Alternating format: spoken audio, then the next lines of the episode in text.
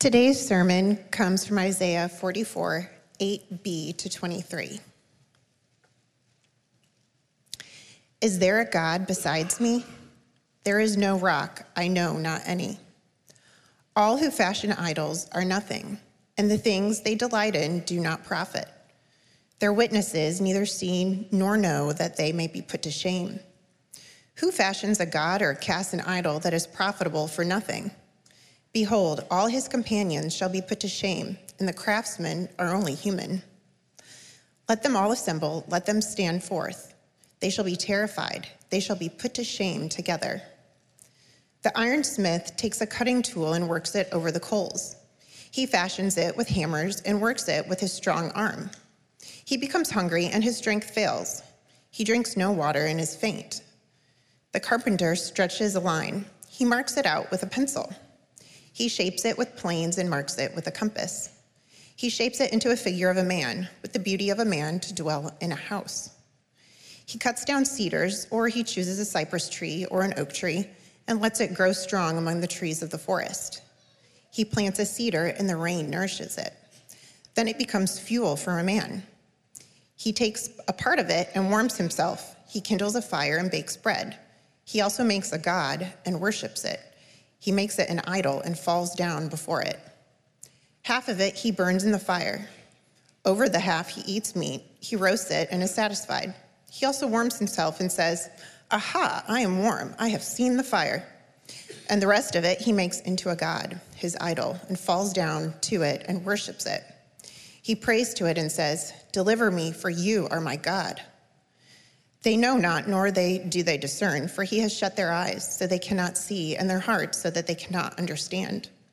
No one considers, nor is there knowledge or discernment to say, Half of it I burned in the fire, I also baked bread on its coals. I roasted meat and have eaten, and I shall make the rest of it an abomination. Shall I fall down before a block of wood? He feeds on ashes, a deluded heart has led him astray, and he cannot deliver himself or say, is there not a lie in my right hand? Remember these things, O Jacob and Israel, for you are my servant. I formed you, you are my servant. O Israel, you will not be forgotten by me. I have blotted out your transgressions like a cloud and your sins like a mist. Return to me, for I have redeemed you. Sing, O heaven, for the Lord has done it. Shout, O depths of the earth. Break forth into singing, O mountains, O forest, and every tree in it. For the Lord has redeemed Jacob and will be glorified in Israel. There's this great short animated film called Gone Nutty that plays before the movie Ice Age. And it's the little film of this neurotic, prehistoric squirrel named Scrat, who is taking the last acorn that he's found and storing it before the ice age arrives. And so he, he gets the acorn and he comes into his lair, which is this great hollowed out tree, and it is just full. It is a treasure full of acorns. And he climbs to the top of it, and he takes this acorn and he wedges it down in the middle of the pile. And he looks really happy and pleased. He walks away, and then the acorn pops out. So he turns around, he takes the acorn, he pops it back in the middle of the pile walks away, and then the acorn pops out again, and now he's really frustrated. So he gets on top of the pile and he starts jumping up and down on this acorn to get it to go back where it belongs. And this causes an explosion inside this tree. Acorns go everywhere. Scrat is falling. Everything starts going down this gorge uh, of ice. And, and as he's falling, you know, presumably maybe to his death, but he's falling, he's gathering acorns. Like he's pulling them all back together. And he lands on the icy floor. And then there's one last acorn falling, about to fall on top of him. He moves out of the way and it hits the ice, and then that triggers this uh, intercontinental divide. and Scrat, finally, after all the dust settles, he finds himself on this icy plateau all by himself and he sees there's one last acorn in the ice. And so he reaches over to grab it, and when he grabs it, it disintegrates into ashes. It's this amazing little short story that communicates a very powerful truth. And that is, it, it, it, it pictures, it, it, it plays out for us the frustration and the weariness and the fatigue and even the despair of what happens when we want something so badly. When something becomes way too important for us and we chase it and we chase it and we chase it and we can never get it. And if we finally do get our hands on it, disintegrates into ashes. It's a picture of what the Bible calls idolatry. If I could only have blank, if I could only achieve blank, if I could only experience blank, I would be happy. Now, whatever you fill in that blank with would be an idol. It's a, it's a godlike substitute. It's something or someone that you look to for satisfaction that only God can bring. And what we learn in this passage is that God's people were struggling deeply with idols. They were chasing them. And it was producing this weariness, which is what idolatry does. So the question becomes why? Why does idolatry in our lives produce so much weariness, so much despair, so much disappointment, so much frustration? First, we're going to see because idolatry is it's absurd. I'm using a strong word there. Uh, and, and I do that purposefully, that idolatry is its absurdity. And I think that's what this passage is laying out, that it's absurd. And you might ask the question, if, if it's so absurd, why do, we, why do we struggle with it? I mean, why is it even an issue? Why do God's people struggle with it? Well, I want you to notice what this person does in this passage.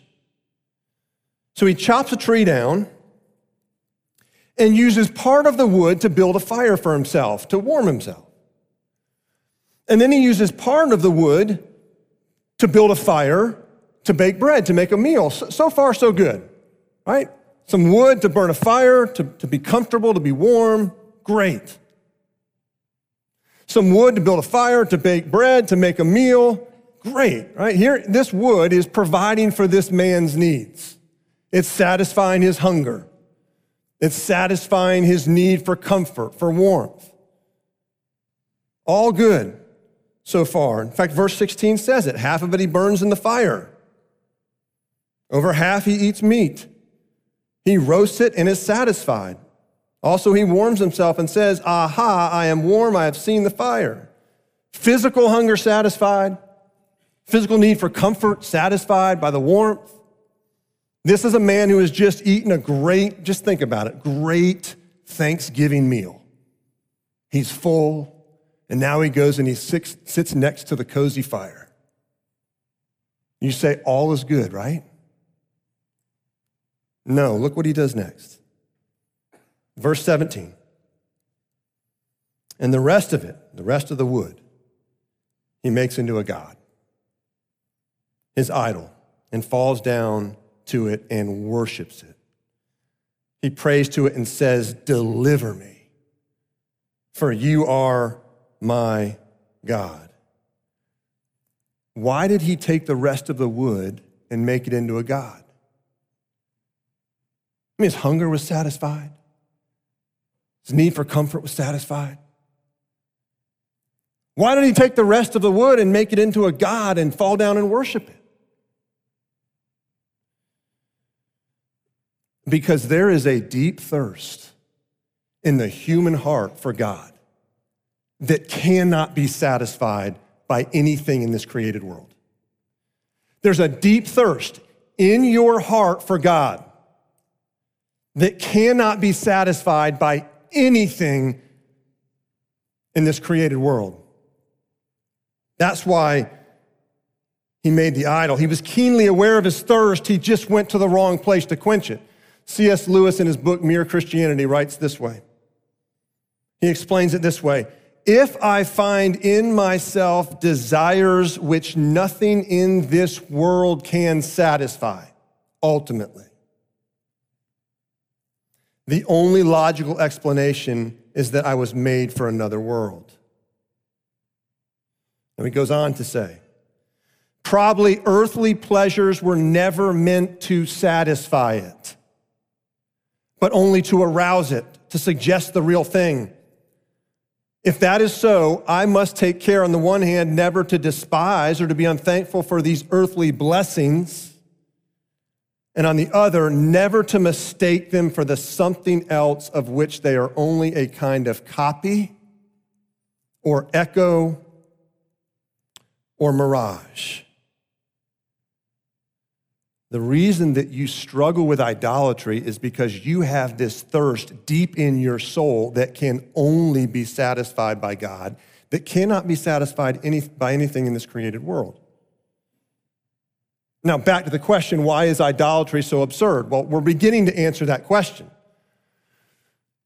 But let me remind you that when this passage talks about this man struggling with idolatry to, to build this idol, it wasn't absurd in the culture around him. In fact, the perspective of the world around this man was that idolatry was normal. In fact, all the nations that surrounded God's people through the centuries made all kinds of gods.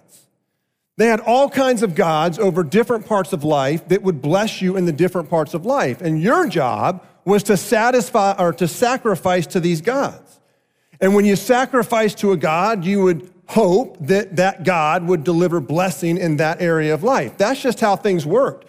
So, what this man was doing was actually very normal. It wasn't absurd.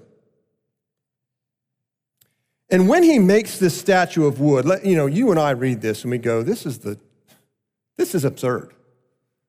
Like, I mean, wood that burned a fire for him, that made a meal for him, he now, he now carves this little statue and he falls down and worships, to it, worships it. And you're going, what, what in the world? That's just crazy. Well, understand, and this is how idolatry worked in the Old Testament, he didn't believe that block of wood was a god. He just believed that that statue he made was a, was a channel or a portal or a pathway to the God that could satisfy his deep desires that the warm fire and the good meal didn't satisfy. There was just a portal, it was a pathway. So, idolatry is the creation of man made gods that don't exist. That's the whole point that God's making in this passage to his people. That idolatry is the making of these gods that actually don't exist, they're not real. That's what verse 8 says. God says, Is there a God besides me? There's no rock. I know not any. There's only one true living God. There are no other gods. And so idolatry is absurd because it is us making gods that don't exist. They're, they're, they're not real. But we don't cease to make them. So, what's this absurdity look like? I don't think anyone in here in the past week or even year or maybe in your lifetime, I don't think anybody has carved a wooden statue and put it on your mantle in your den or a shelf in your den and fallen down on your knees and worshiped it and prayed to it. I don't think that's, that probably hasn't happened. But what this man did, we do the same thing. We do the exact same thing. It just looks very different. Looks very different. Remember, the wood was good for providing warmth, it was good for providing a meal for him. It just couldn't satisfy the deeper desires that he had, although he used it to try to get those desires satisfied. So let me give you a couple examples. Your work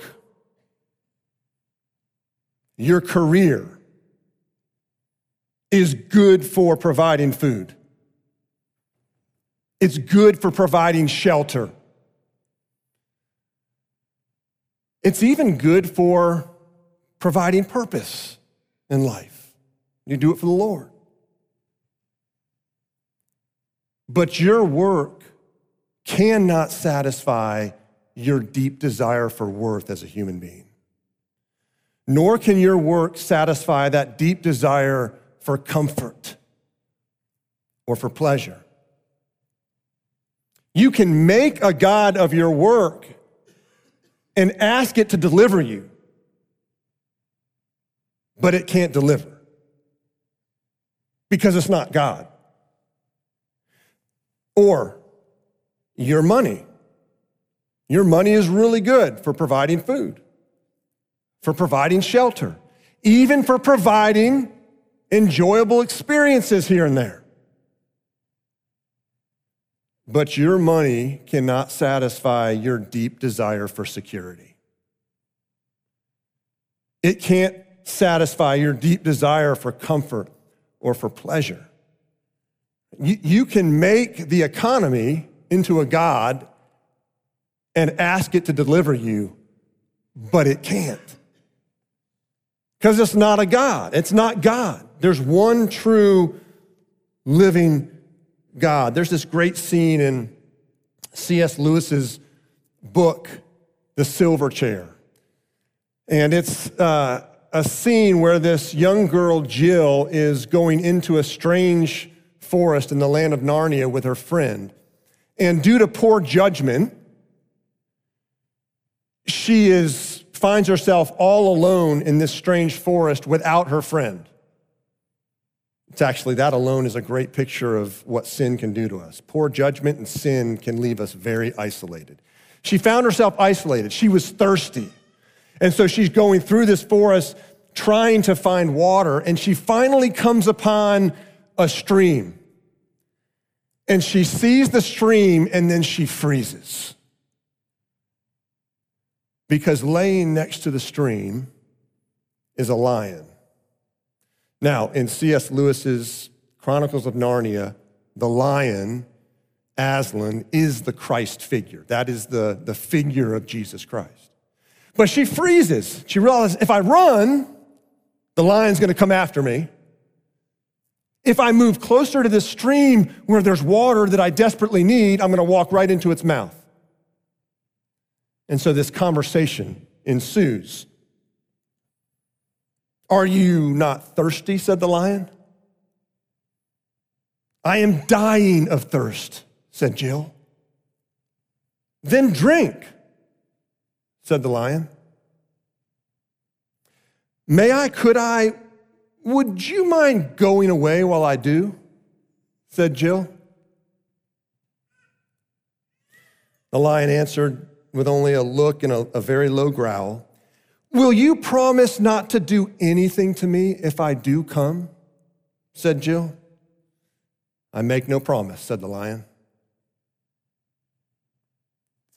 Jill was so thirsty now that, without noticing it, she had moved closer to the stream. Came closer. She said, Do you eat girls? I have swallowed up girls and boys, women and men kings and emperors, cities and realms, said the lion. I dare not come and drink, said Jill. Then you will die of thirst, said the lion. Oh, dear, said Jill, taking a step closer. I suppose I must go and look for another stream then. There is no other stream said the lion. That's a beautiful picture of your life, my life. We're thirsty. And we look for streams of water that don't exist. We refuse the stream, the only stream that exists, Jesus Christ and we look for other streams, and they don't exist. There are no other gods. There's no other God. There's one true living God. It's God the Father. In his son Jesus Christ. And the reason we're so wearied and tired and despairing of idolatry is because we go on this hunt for streams that will quench our thirst. And we never find them because they don't exist. They're mirages that we keep trying to go after. We can never get to them. So, why does idolatry produce so much weariness? It, it's absurd, and I use that strong word because there are no other gods. There's no other God. There's one true living God. But even if you say, aha, now I see it, idolatry is absurd, I will stop. No, because there's another couple characteristics of idolatry that we see in this passage. First, it's, it's blinding. Idolatry itself is blinding. You, you can't see how absurd it is because you're blinded to it. Look at verse 19. No one considers, nor is there knowledge or discernment to say, Half of it I burned in the fire. I also baked bread on its coals. I roasted meat and have eaten. And shall I make the rest of it into an abomination? Shall I fall down before a block of wood? You know, we hear that and go, yeah, that's absurd. But the, the point that's being made here is we're blinded to the absurdity. Can't even see that it doesn't make any sense because there's a blinding effect to it. And even if we were to see how absurd it is, it's also enslaving. Idolatry is enslaving. Look at verse 20. He feeds on ashes. A deluded or deceived heart that word deluded means deceived, heart has led him astray, and he cannot deliver himself or say, Is there not a lie in my right hand? This person is holding the wooden statue he's, he's made in his hand. He's holding his idol that was a product of his own strength and doesn't understand that this idol is actually holding him that this idol is actually enslaving him. He cannot get free from it, he can't deliver himself from it. And the reason it's enslaving is that idols will promise deliverance, though they can never deliver it. The promise never goes away. I said it's like a mirage. The promise is out there, and so we chase it. The promise keeps just getting further and further away, and we chase it. And it never delivers, it never can deliver. Why? Because it's not God. But we keep chasing it. That's why it's enslaving, because the promise dangles out there like a carrot. Maybe this time I'll get it. Maybe this time I'll get the satisfaction I'm looking for. And we chase and we chase and we chase, and then it has us in its claws, so to speak. It's enslaving. You sacrifice more and more of your life in an attempt to get it to deliver what it's unable to deliver. So you work more and more hours. You work more and more hours. You give more of your life to this career in hopes that it will deliver the worth or the accolades you're looking for, and it never does. Or you give more and more of your money into these risky investments, whether it's in the stock market or maybe it's in gambling, to think if, if I can just give and give, it will, it will deliver on the promise, the comfortable lifestyle I'm looking for or the financial security I'm looking for. That's the reason why gambling is so addictive. That promise is there. Maybe this time, maybe this time. And you become enslaved. You give more and more, and it doesn't deliver. During World War II, there were natives that lived in the Southwest Pacific. And these natives in those Southwest Pacific areas and islands knew virtually nothing of modern technology or even modern people, advanced technology. And so when the Japanese and later the Allied soldiers came into their land, they were mesmerized. They were mesmerized by the Japanese and the Allied soldiers' uniforms. They had never seen anything like it before. They were mesmerized by their marching in perfect order. They were mesmerized by the construction of airstrips. They would make these airstrips for the planes to land on. They were mesmerized by it. They were mesmerized by the hand gestures that, that these soldiers would use to bring in these incredible flying ships. And then they were really mesmerized by the, the cargo of goods that would come out of these ships, these flying ships that were so amazing, that would bring healing medicine and, and just fascinating gifts. And, and the Japanese and the Allied soldiers would, would begin to share some of these gifts with the natives Coca Cola, canned food, clothes, basic medicine. When the war ended, all of these mysterious visitors left. And the natives were left incredibly disappointed. And so, what they started to do is they started to mimic everything they saw. What these soldiers had done, in hopes that if they could mimic exactly what these soldiers had done, they would get the same results. And so they did. They built a control tower out of rope and bamboo. They built a runway out of straw. They made clothes resembling the military uniforms. They carved and wore these simple wooden headsets. And they mimicked the landing hand gestures of the soldiers. And they did all this hoping that these heavenly aircraft would come in and deliver the goods, the fascinating goods, the healing medicine. Now, these actually became known as cargo cults. It was a real thing. And I don't know how long this lasted, whether these natives would do this for a whole generation to come, whether it spanned generations, hoping that if we, if we will mimic what we saw them doing, that at some point, that heavenly being, whatever it was, will deliver the goods. And so they do it over and over and over. And yet it never delivered. Now, you and I look at that and the superstition behind that and think, we kind of make fun of it, right? That's just ridiculous. But when you turn to an idol, you're doing the same thing. You are sacrificing to this thing, whether it's work, career, relationship, substance, whatever it may be. You're giving and giving to it, waiting for it to deliver. It can't deliver because it's not God, and it never will deliver. It will only leave you disappointed. You're expecting to receive something that work, sex, money, alcohol, relationship cannot deliver.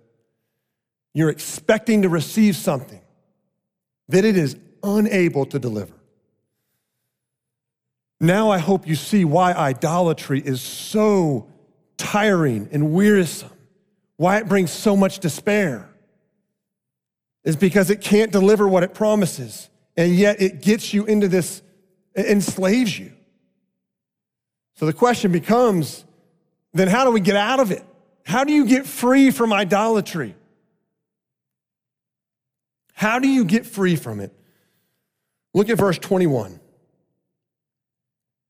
Remember these things, O Jacob and Israel, for you are my servant. God's command, his, his first command coming out of this idolatry his people are struggling with, his first command is to remember.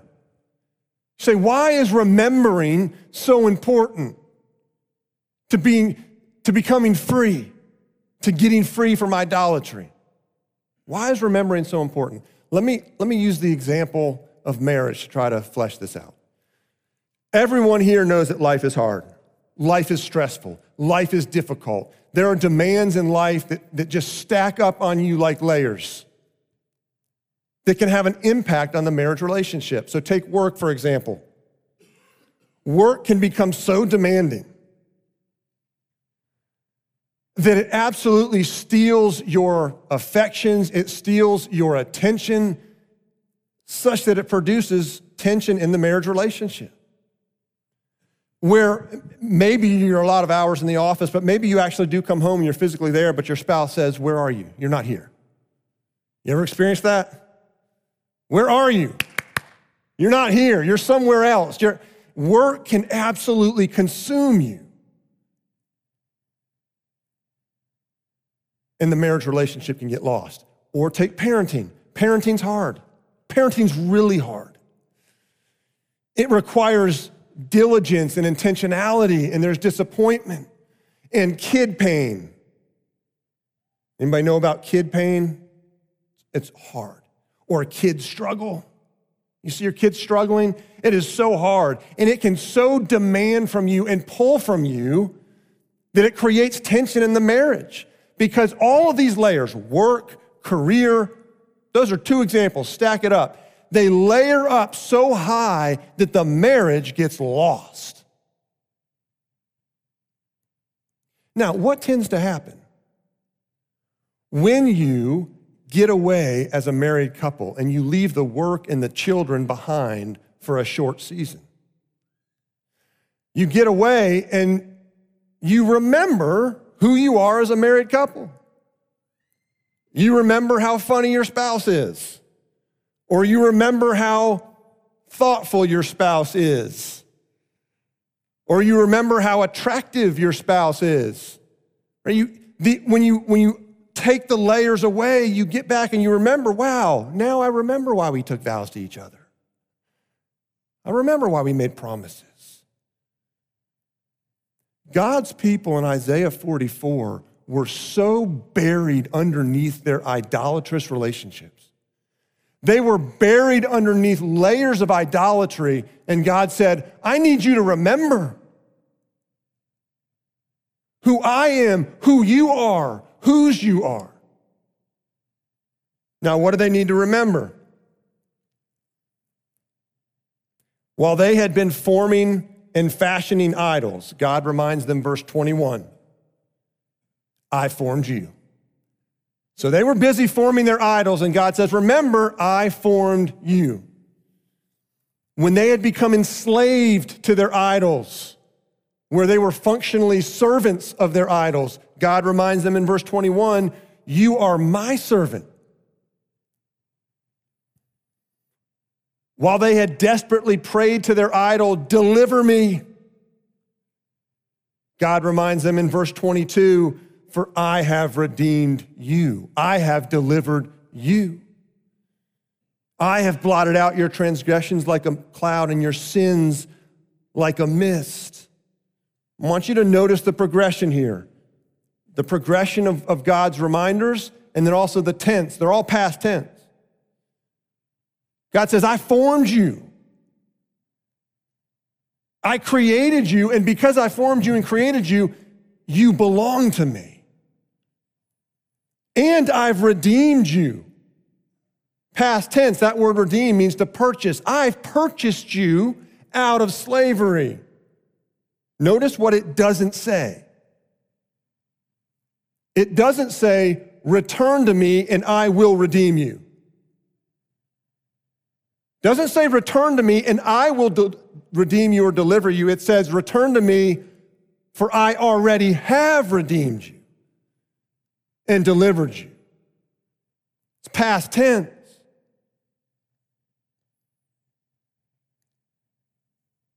Return to me is not an invitation, it's actually a command based on something that is true, which is that God has already redeemed. God's grace didn't wait for Israel's repentance, nor does God's grace wait for your repentance or your returning. Grace precedes repentance, grace precedes returning. Let me use the example of, the, the, of slavery because redemption is about being bought out of slavery. When is a slave free? Is the slave free when he or she walks off the slave block with her new master? Or is the slave free when the master purchases the slave? Right? One precedes the other. The new master purchases the slave. so that the slave's free, and then goes and picks up the slave and takes the slave home with him or her. There's a transaction that's completed, the money is handed over, and at that point, the slave belongs to the new master. It might take that master a little bit of time to get to the slave block, to, to, to go take the slave off the slave block. But the freedom was true and a reality as soon as the transaction was complete.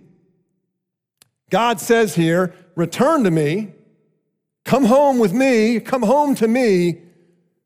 I've already redeemed you. And in the context of Isaiah, he's talking about, I have already redeemed you out of slavery in Egypt by the blood of an animal. And that blood was put on the doorposts. That's the Passover. Of course, that blood was pointing forward to the blood of Jesus Christ. When God says to you, Return to me, I've already purchased you. 2,000 years ago, when Jesus Christ died on the cross and shed his blood, he purchased you out of slavery to idolatry. His blood was the payment, the transaction was complete. And so when we talk about conversion, of turning to Jesus Christ. Conversion is, is realizing a truth about you, a truth that happened in the past. Conversion is realizing I have been purchased out of this awful slavery to idolatry. I belong to the Lord. It's waking up to who you really are and whose you really are.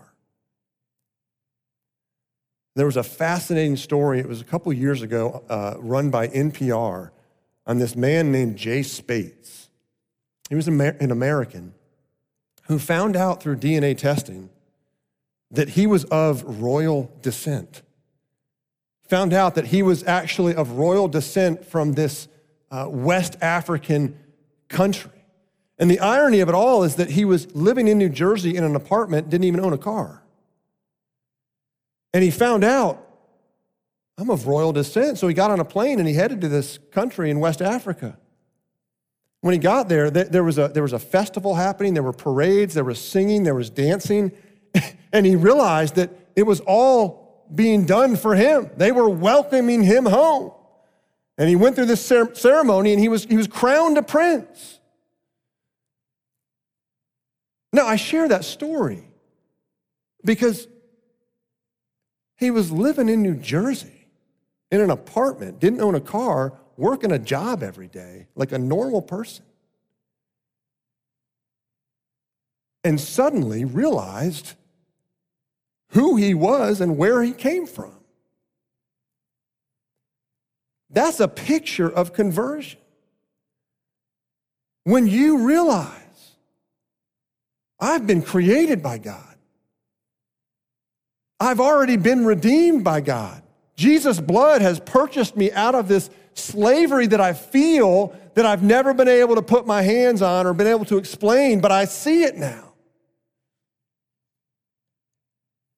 I'm free. Now, some of you are here investigating Christianity and, and you've not come to that point yet. That's why we exist. And I would call you to Jesus because God's calling you. He's calling you to return, to return to Him. For those of you that have been in Christ, trusting Christ for decades, it's no different.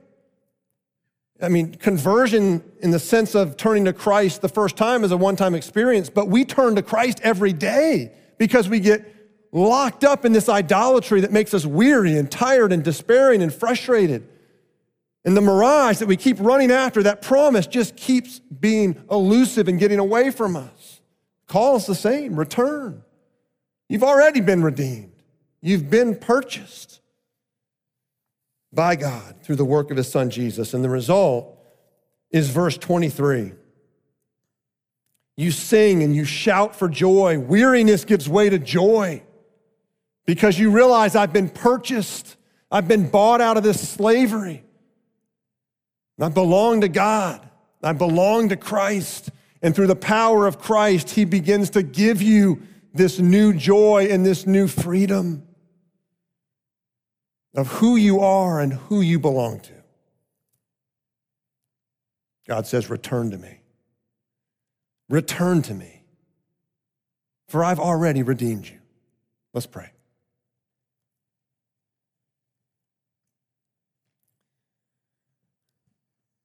Father, if we're honest, we are so tired of the idols that we've been chasing after. We're just weary. We're frustrated, maybe even despairing. Father, we believe that those idols are not gods. There, there is no God besides you. And so there is no satisfaction that will be delivered ultimately from anything in this created world. Father, would you convince our hearts of that in whatever the, the blank is that we fill in, that we think would make us happy? If we had something, if we experienced something, if we achieved something, whatever that something is, Father, would you reveal that to us right now? That we would turn from it because we see it as empty and we see the promises as empty. Father, would we turn to you, turn to your son Jesus, knowing that he purchased us 2,000 years ago by his blood, that his blood was the payment, that was the transaction that freed us from idolatry, that we can live with joy and with freedom in your presence trusting you to deliver the deep soul satisfaction that only you can deliver. And Father, would we sing now with hearts that long, long to be satisfied by you and by you alone? We pray this all in Jesus' name. Amen.